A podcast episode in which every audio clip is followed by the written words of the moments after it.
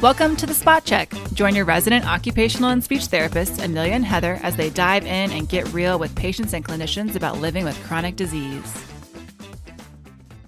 Welcome back to Spot Check.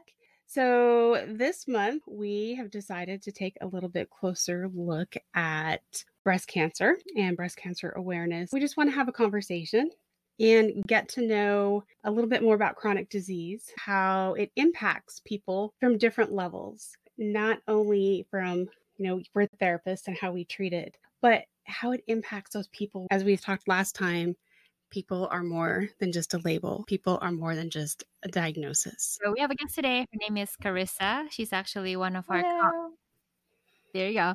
One of our colleagues. She's a physical therapist, and we will let her tell her story. Welcome, Carissa. Thank you so much. I'm excited. My story is only a year long so far.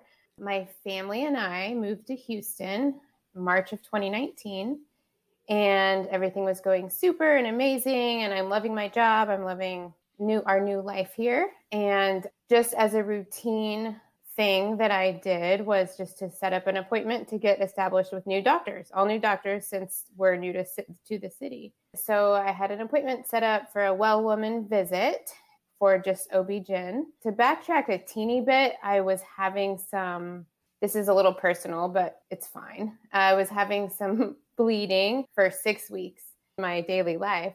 I go to my appointment, everything's fine. I love my new doctor. She's like, Do you want me to do a, a breast exam? I was like, I don't think so. I'm so young. I whatever. So at first I said no. And then I was like, Well, since I'm here, we might as well.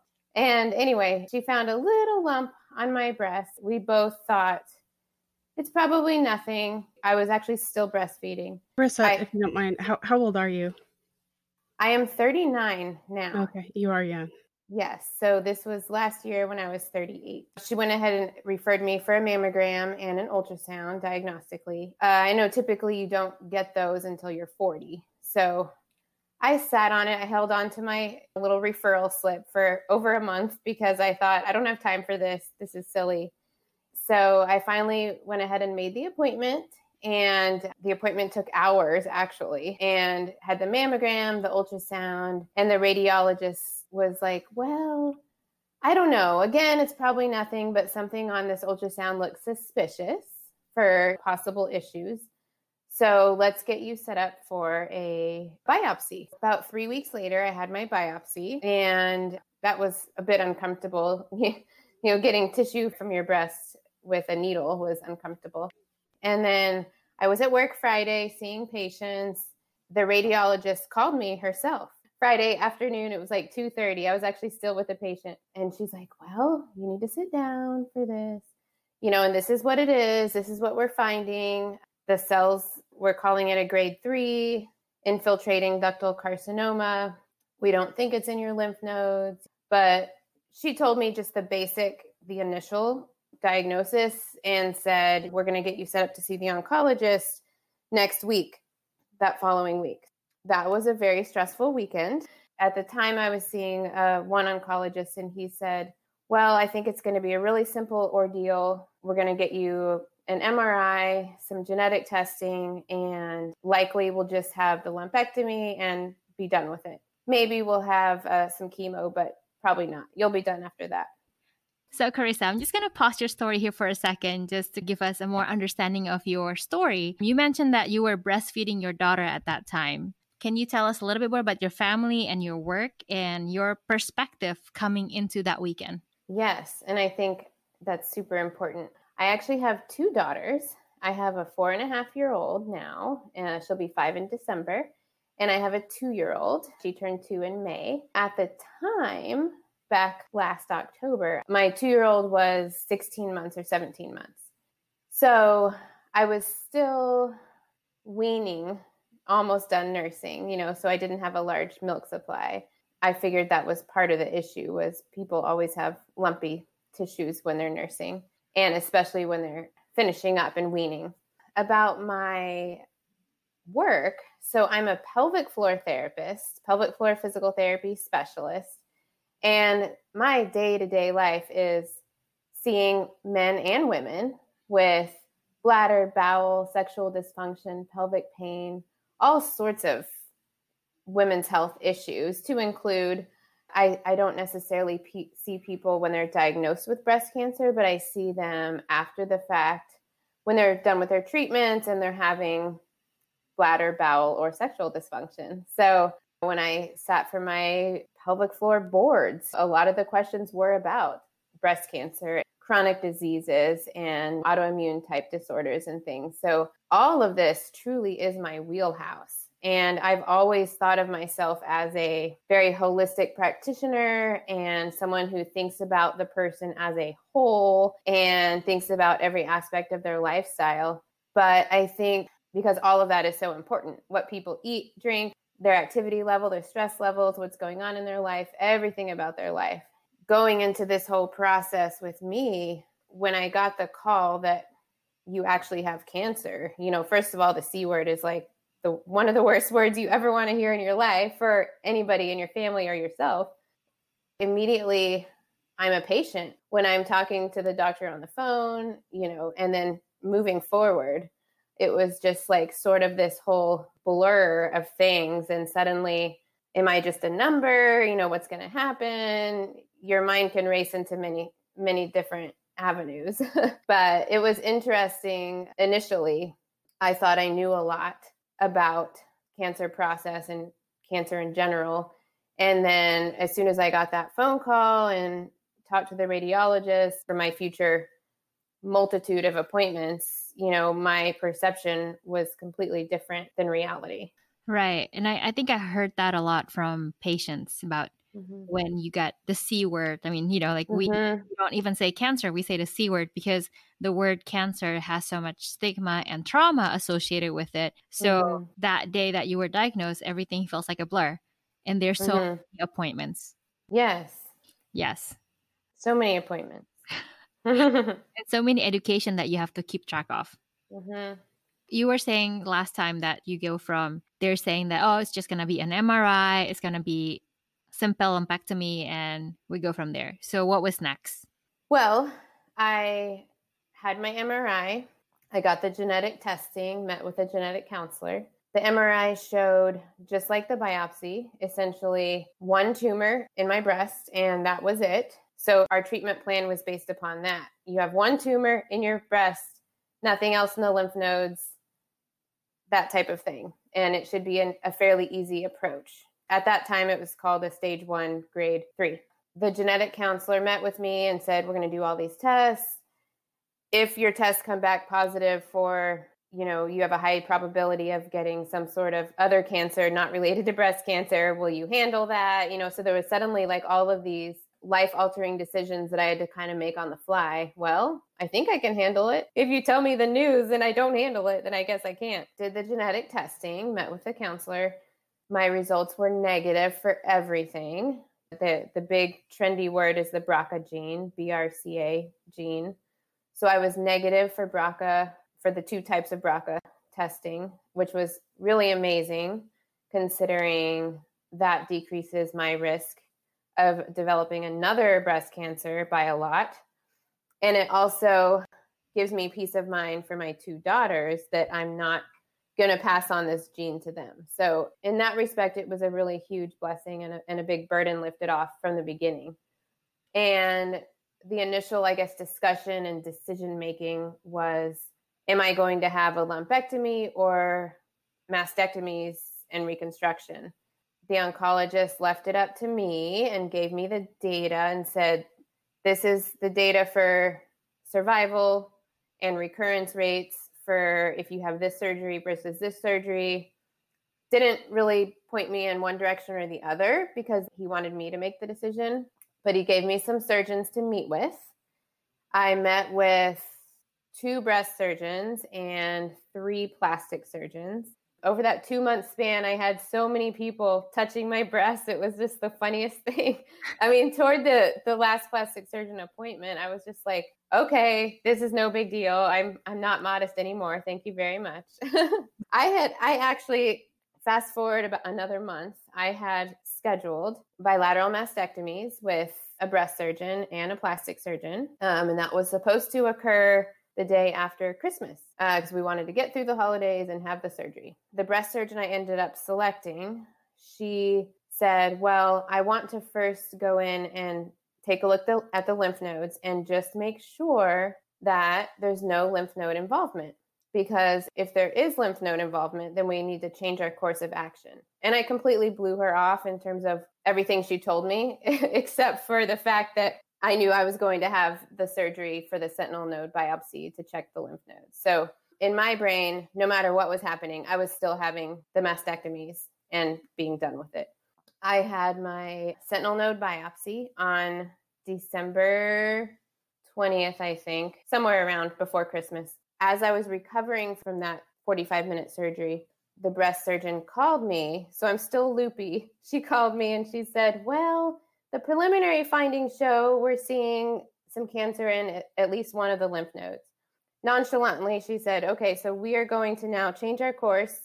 You're not going to have the mastectomies next week. You need to do chemo first. And I was so angry, you know, as a physical therapist and as somebody who is pretty type A and pretty likes to plan and have a, have a plan for everything. I was so angry because I had everything lined up. I had childcare lined up. I had everything lined up for family and for me to recover. And so now it was suddenly just a whole different procedure.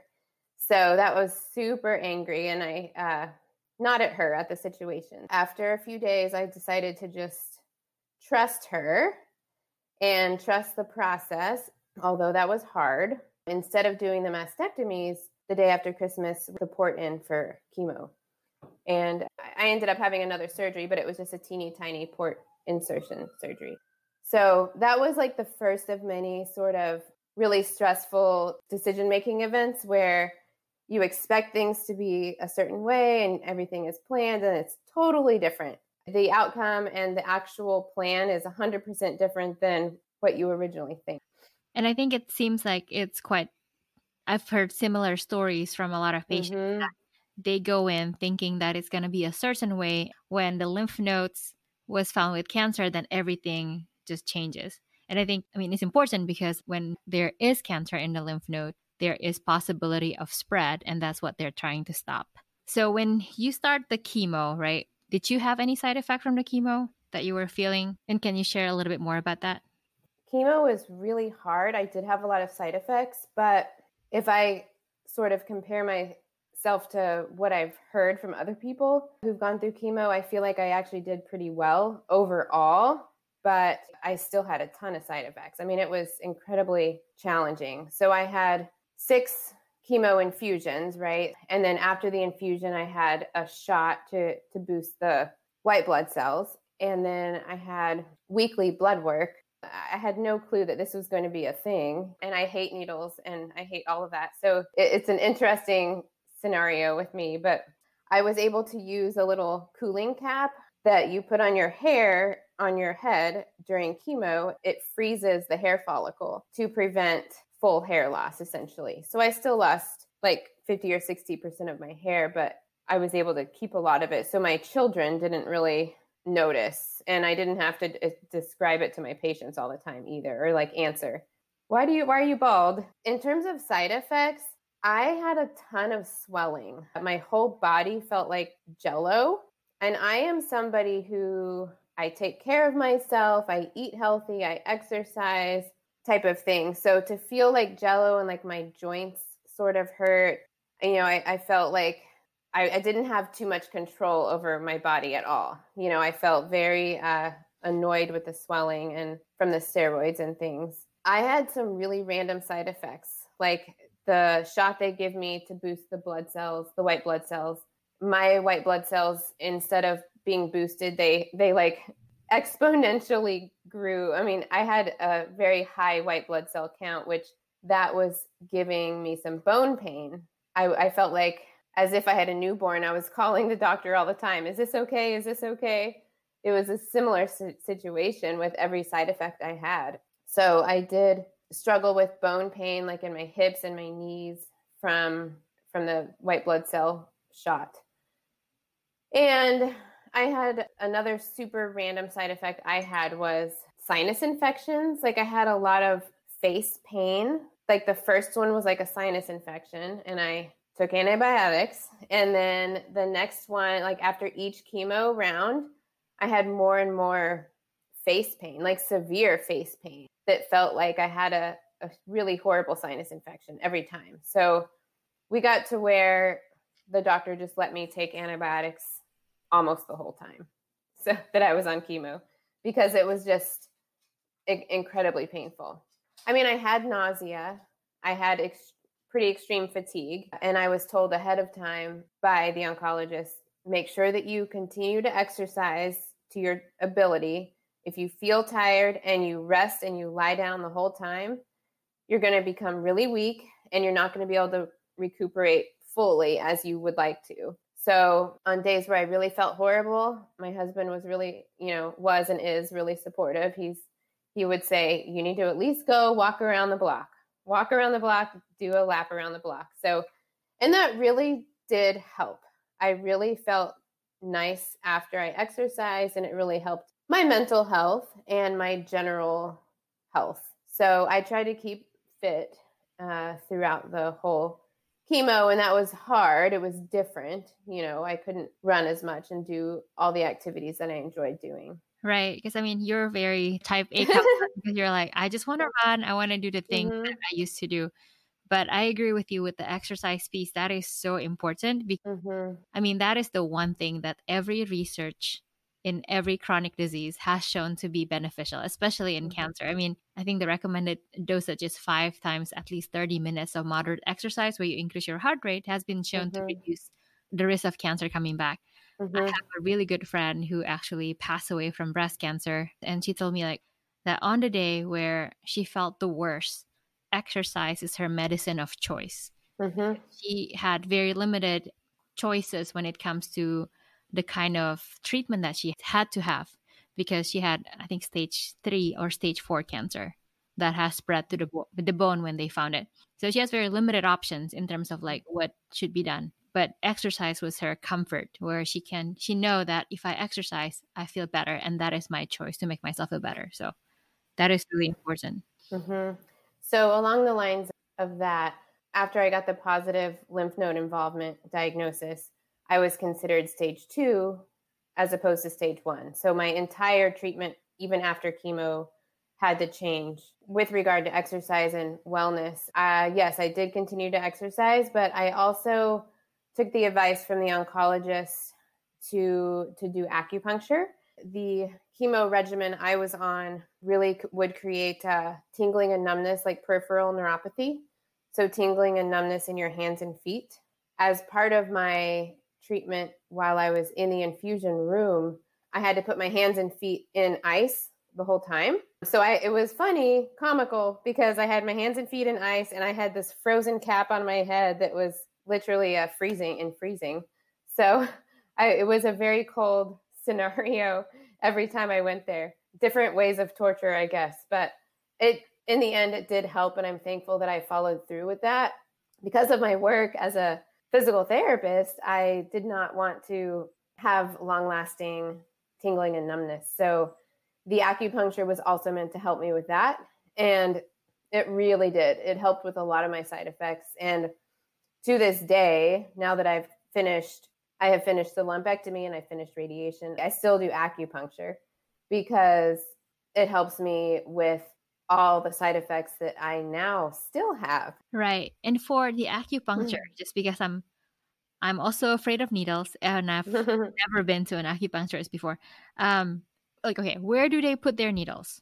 Well, with acupuncture being like an eastern medicine approach, the premise is based on meridians in your body. I don't I can't describe it as well as an acupuncturist could, but you know, they put a needle for example in in your calf or in your ankle to affect your gallbladder or somewhere else in your body. So every time I've gone in, he puts needles in my scalp, in my head, in my ears, um, on my arms or on my right arm, on my legs, on my feet, on my toes, uh, random places.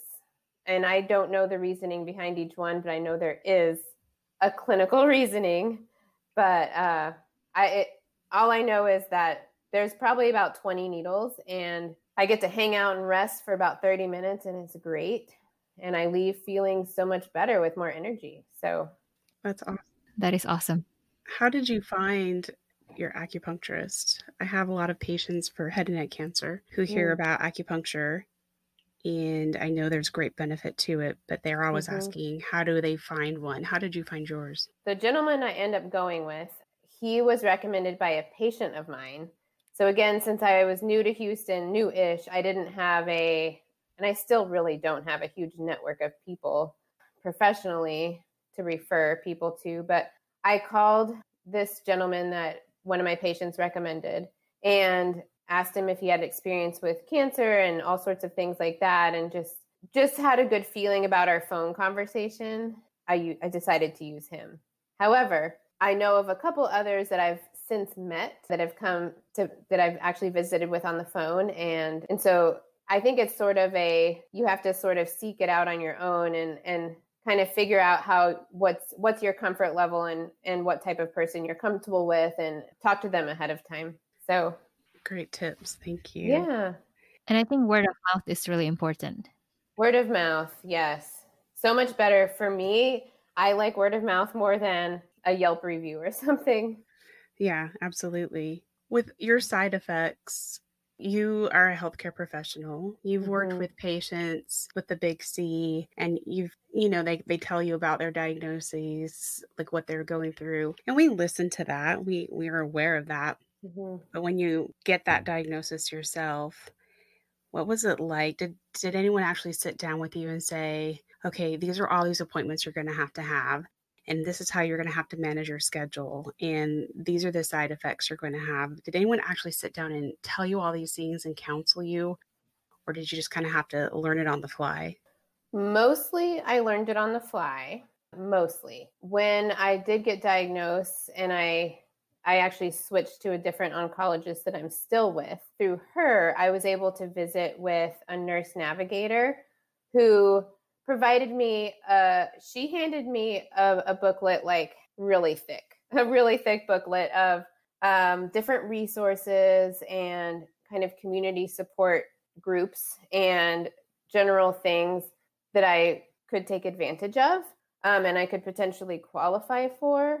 She didn't I think the assumption from her and from most people is that I already know what I'm getting into. You know, that's the way I felt. She was like, "Oh, honey, oh, here you go, and here's a pillow," and she was really amazing and sweet. But I think she probably assumed I already knew what I was getting into. She didn't sit down, nor did anybody, and say, "You know, this is what you're going to expect mm-hmm. along the way." Do you think they they think you assume that because of your profession or just because everyone now knows about breast cancer?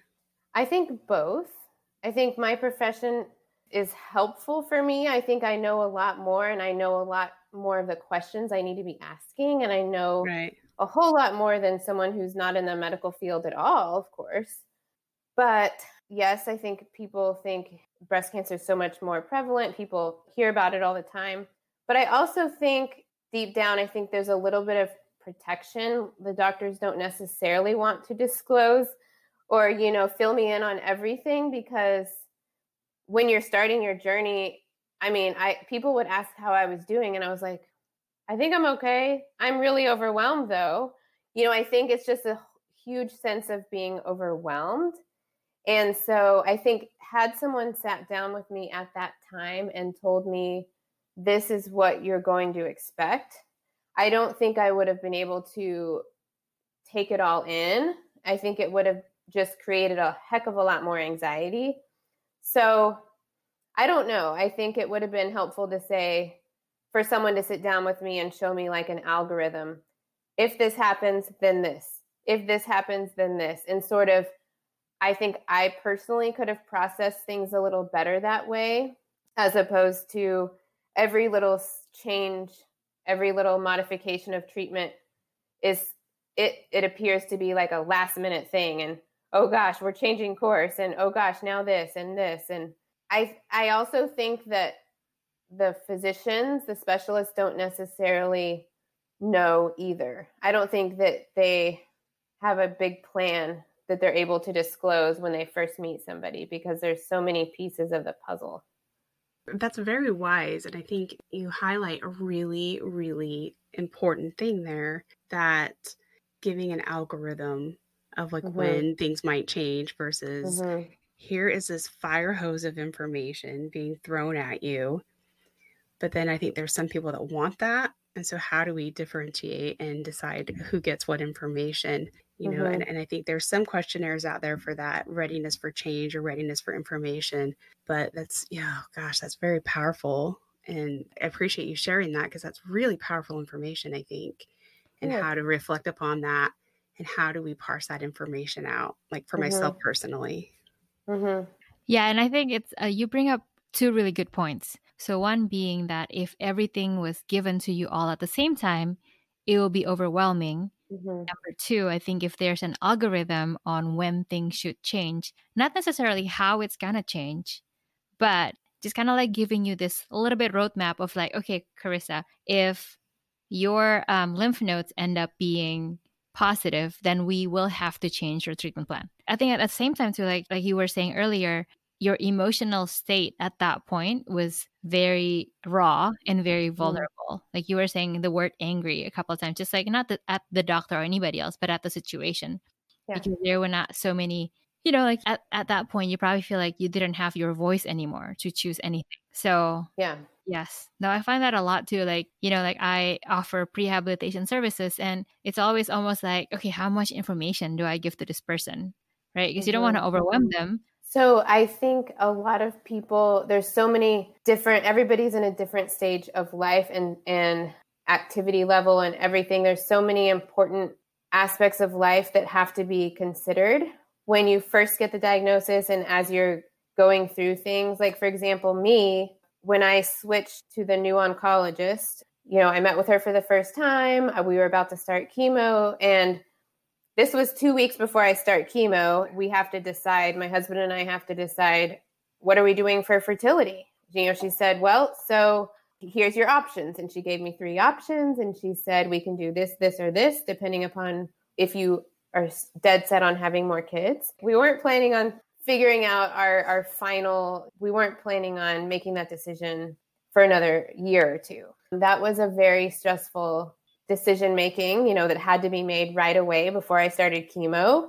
Are we going to harvest? Are we going to do some uh, fertility treatments or not?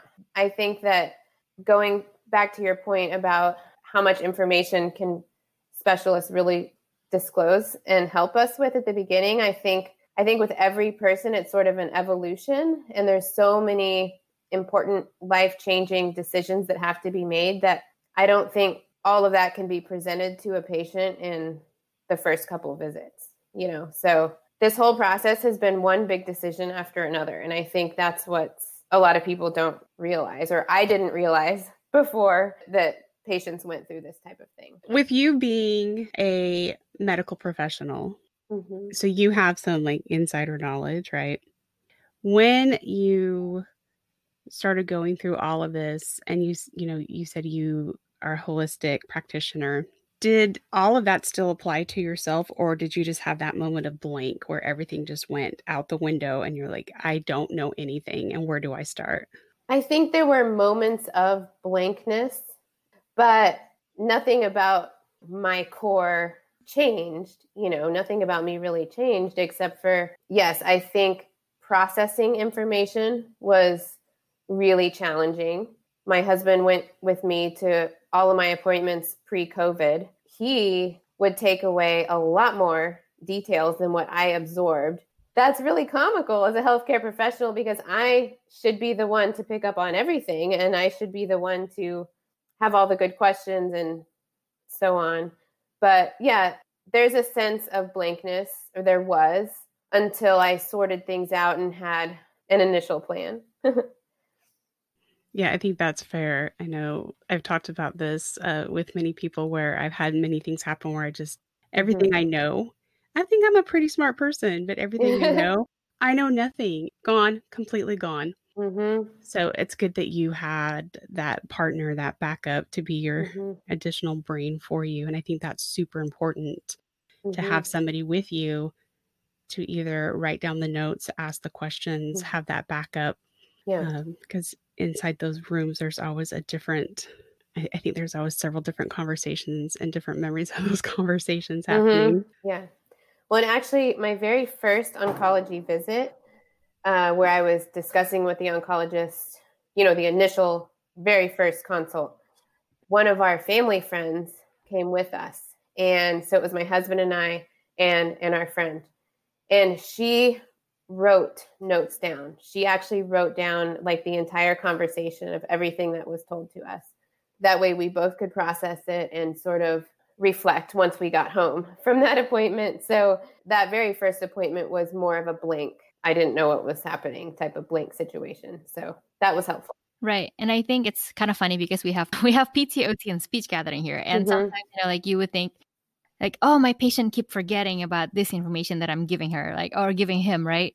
Mhm. And I think sometimes as a healthcare professional, we forgot that when it's about our health, like there's a moment of blinks that you were describing that you cannot Yeah. capture all the information. And that's why written information is helpful. Mhm. I will repeat all the information that I give to my patient all the time, just because I know that it's not their intention to forget what I say, but sometimes it's just so overwhelmingly long and winded. And sometimes it's also traumatic to hear some of the things that are being spoken about you and your life and your health. Mhm. Yeah. Full disclosure. So I I have lymphedema um, Mm-hmm. in my legs, and it's a newer. I've had it probably for a long time, but it's a newer, more significant diagnosis that Amelia's been helping me with. And I know this, and I know what I need to do to some level. But there's even that that expectation that I know, and I should know better, and I should manage it better. But I know, but I don't know on the deeper level that I probably should. But I still even like Amelia t- gets on me all the time about like, well, you know what to do with this.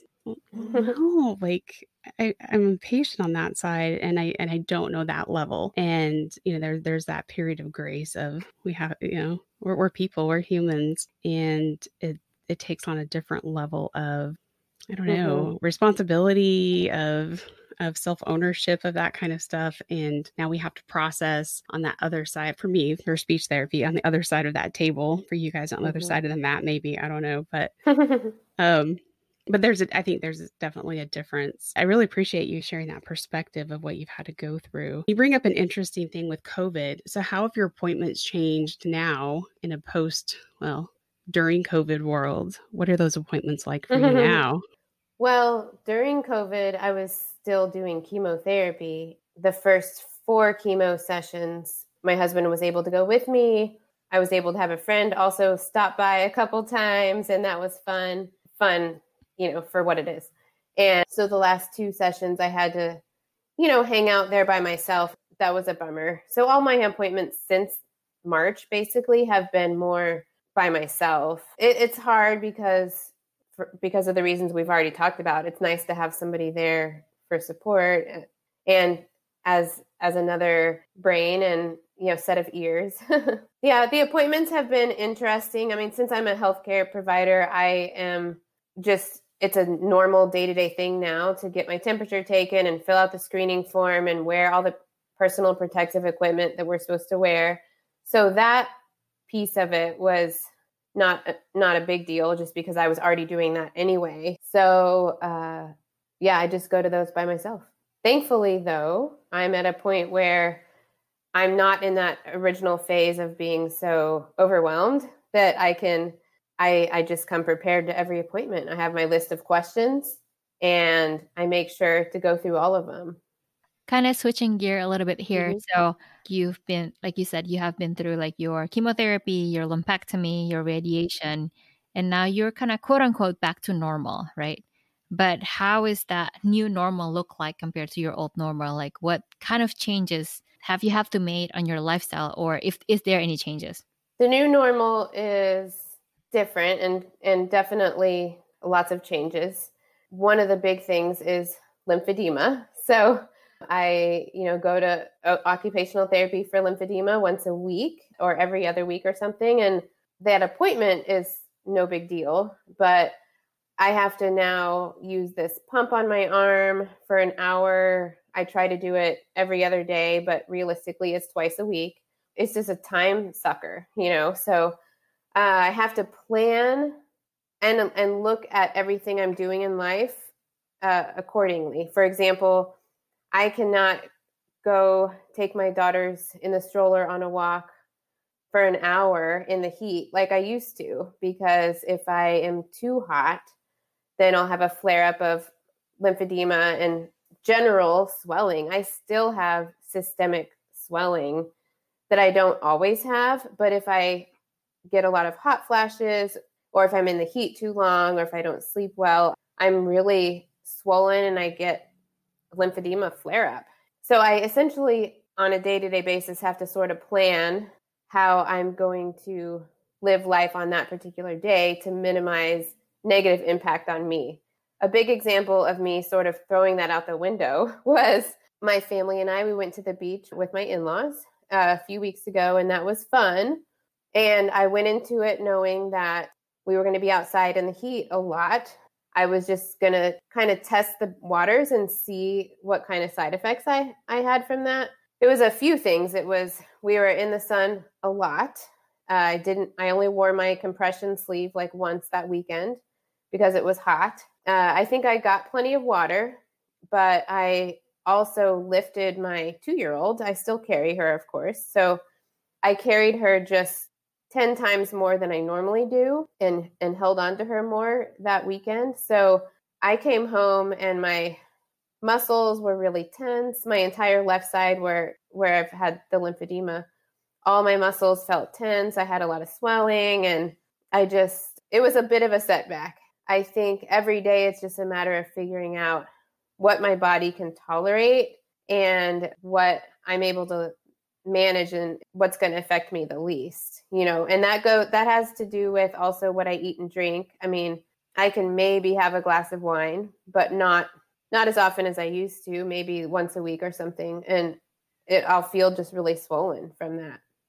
Same thing with foods. I, if i have a salty meal i mean forget it. I feel really i feel really sensitive to a lot of things essentially Right. And you bring up a really good point again. Like body awareness is something mm-hmm. that is very important because back in the day, like 10, 15 years ago, lymphedema therapist has all these rules for the patients the do not and the do's. mm-hmm. And I think since then we have kind of went away with it a little bit because research actually showed different things that those do's and don'ts are not necessarily absolutes for everybody.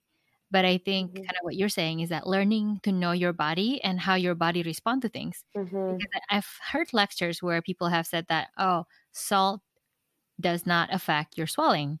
And I have heard from so many people that salt actually affects their swelling. So Mhm. it's like, kind of like you cannot take whatever is being said on the po- podium as a rule, but you have to Yeah. test it on your body on small doses, kind of like Mhm. you went to the beach and Mhm. see how it went. And then now you know that, okay, I need to limit some of these things. And some, that's something that is actually really challenging to do because people want a black and white answer. It's like, can I do this or not? And Mhm. my answer to them is always, it depends. Because Mhm. some people can do it and some people can't. And Heather is laughing on the other side because she knows I told her all the time, it's like, it Mhm. depends. You know, like you just have to learn your body and learn to make Mhm. decisions accordingly. And body awareness is something that I think in the Western medicine world, not something that is being really thought or something that's being really highlighted because what we're being taught, I mean, this is my soapbox, right? We're just given pain medication to numb everything. Mhm. And you all know as much as I do that that is not always the best thing to do. I mean, there are times when pain medication is absolutely necessary, but long term pain medication actually numb our senses and our body is no longer able to tell us what it needs. So I think, you know, you're learning to learn from your body is absolutely important for this journey. It's important, but it's also not easy. You know, I love to be outdoors. I'm a I'm a huge outdoors person, so I've had to really figure out like I mentioned earlier, what my body will allow me to do on any given day with with that. And so it's a lot. And people ask how I'm doing all the time and I'm like, well, I'm doing well. But do you really want to hear all of these details, you know? So I think of course people have excellent intentions, but sometimes it's hard. Like do they really want to know how I'm feeling? Going back to COVID, so with regard to appointments, yes, the appointments and and everything about appointments have changed also to include telemedicine. So for my post op appointments after my lumpectomies, I had uh, telemedicine appointments. So everything's a little different there. But from a COVID standpoint and social type activities, as someone with cancer who loves to be doing things with friends and going out on dates and doing life, you know, I think that's been a really hard thing for obviously everybody in the world, but even more so, I think, for anybody dealing with a chronic problem because having a compromised immune system is unfortunate because I have to be just extra careful. I mean, basically, I go to work and doctor's appointments and then that's it. I haven't been able to venture out and do other things and really see friends and get together. So that's a huge part of I guess my journey over the past few months is I can't really get together with anybody. So that's a huge support system that because of COVID had to change. Like even two of my roommates from undergraduate school were planning to come visit and sit with me during one of my chemo treatments. And of course, that was right at the time of everything closing. That was really sad. They couldn't come for obvious reasons, and, and I understood, but it was sad because, you know, they wanted to, and, and it was going to be really special. Maybe we need to have a panel discussion one day about those of us who have autoimmune issues in the mm-hmm. day of COVID and knowing that we are more susceptible, we need to be more mm-hmm. careful. And those out there who think, well, survival of the fittest, you know, you take your risk. Yeah, yeah. Because I, I, hear it a lot from different people, sometimes even our own patients, that we kind of have to listen to. Mm-hmm. And that, mm-hmm. that I, am just kind of just thinking that would be an interesting discussion to have one day about that thinking mm-hmm. and that mentality. Because I know many people that have had to listen to it and had to endure that that whole thinking. Uh, well, you know, that survival of the fittest, just stay home home, you know, watch out for yourself, but we're going to go out and do what we want to do. Yeah. Just, just sidebar on that one. Maybe, maybe one day, Amelia. Yes, maybe one day. So, Carissa, you've shared a lot with us today, and we're so grateful for your insights. What do you feel like is your biggest change that you're going through right now or that you're tackling? That's a good question. And I think it's sort of multifaceted. I have multiple, I think, changes that I'm tackling uh, now that I'm done with all the really challenging treatments. So currently, as a young person, you know, in my 30s, going through this, one of the biggest things that I'm tackling is now I have to take medicine for 10 years, of course, to prevent a recurrence from coming back. And so I know that that's not optional and it's uh, incredibly important. But along with that, medicine comes with just a lot more side effects. And I think all of the medicines pretty much have some intense side effects. So I'm dealing with that. And also, the other part of my treatment is going to be having a surgery, a hysterectomy to take out the uterus and or take out my ovaries, the oophorectomy. So I'm going to have a surgery to remove at least the ovaries. Oh wow. What what made you come to this decision? Uh well, because of my age again, I was told I need to take this this one particular medicine, and I also need to take either another medicine that is even more hard on your body or take the ovaries out because because of my uh, menopausal status i have to make sure that the ovaries don't produce estrogen since estrogen is what feeds the tumor in my body. So i chose the surgical route because i didn't want to deal with even more side effects from medicine for 10 years that I still have not decided. I have met with multiple surgeons to to talk through that. So that's one decision making process to figure out what's best for my body and my future to prevent breast cancer uh, from or prevent other cancers from coming on. And so I would say along the lines of the, that decision, my body is also in menopause. So something I didn't realize going into this was, you know, when you have chemotherapy, your body goes in menopause. I treat a ton of patients in menopause. And so I think, oh, yeah, hot flashes. Oh, yeah, joint pain and swelling and everything and weight gain. And now, I mean, my biggest things are dealing with hot flashes, which are super intense and I mean, incredibly intense. A little bit of joint pain and swelling, and the menopausal part of the pelvic floor thankfully uh, my bladder and all of that is good but the vaginal tissues in any woman going through menopause change. And that is a huge change. So now I have to look at life from a sexual function standpoint a little bit different and take a lot more awareness. I take a lot more thought into keeping myself in my entire body healthy.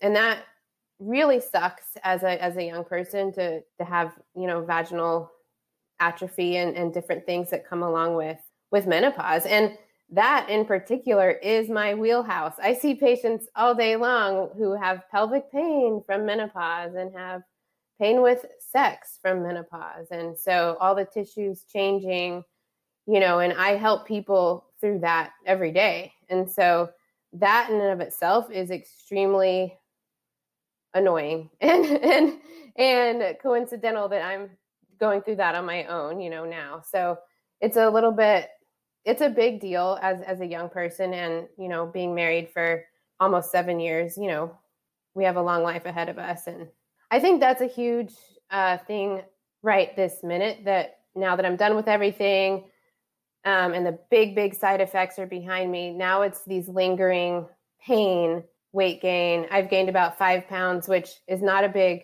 deal in the scheme of life but it's a big deal if I can't zip my jeans and if I'm if I've never had to do a lot to to maintain my weight. I mean, I always exercise and eat well and I've never had to really work harder than that. So the, a lot of things are incredibly inconvenient, but at the end of the day, I mean, I have a really good life and I have a lot of blessings and lots of things that are positive and going for me and I think I'm in a really good place emotionally and physically, but there are a lot of these little tiny things that add up to big things that I'm dealing with now. You know, I think the the ramifications of chemo are still in my body. I mean, that's I still have some side effects from that. But I think one of the big things that I didn't realize at all prior to being diagnosed was that it's such a lifelong ordeal. Now that I've finished this, you know, I can put a time frame to the chemo, time frame to the radiation, time frame to surgery and healing. Now it's just like this hodgepodge of symptoms and side effects and medicine and a little bit of fear and anxiety about okay, now every year I have to do this this and this and make sure that I don't have a recurrence and I have to I have to work through that and I think there's a lot of the lifelong you know things that you don't you one wouldn't typically think about you know but this is going to be part of me forever you know? So i think that sort of working through that in my own head is is happening so. And and that affects how i how my perspective on life and in every relationship i have and in every uh, conversation i have with people yes no I, I think that's really really good summary so I guess my last question for you, mm-hmm. you know, like being that you're a healthcare professional and being that you also have had experience the patient side, what do you think would be the most helpful like or what have you find the most helpful in terms of navigating now that you know this is going to be a lifestyle change? Hmm. I sort of think something that would be the most helpful for me will be taking one day at a time from a lifestyle perspective and trying and allow myself to give up a little control with life in general and planning and everything and do the best I can with my health.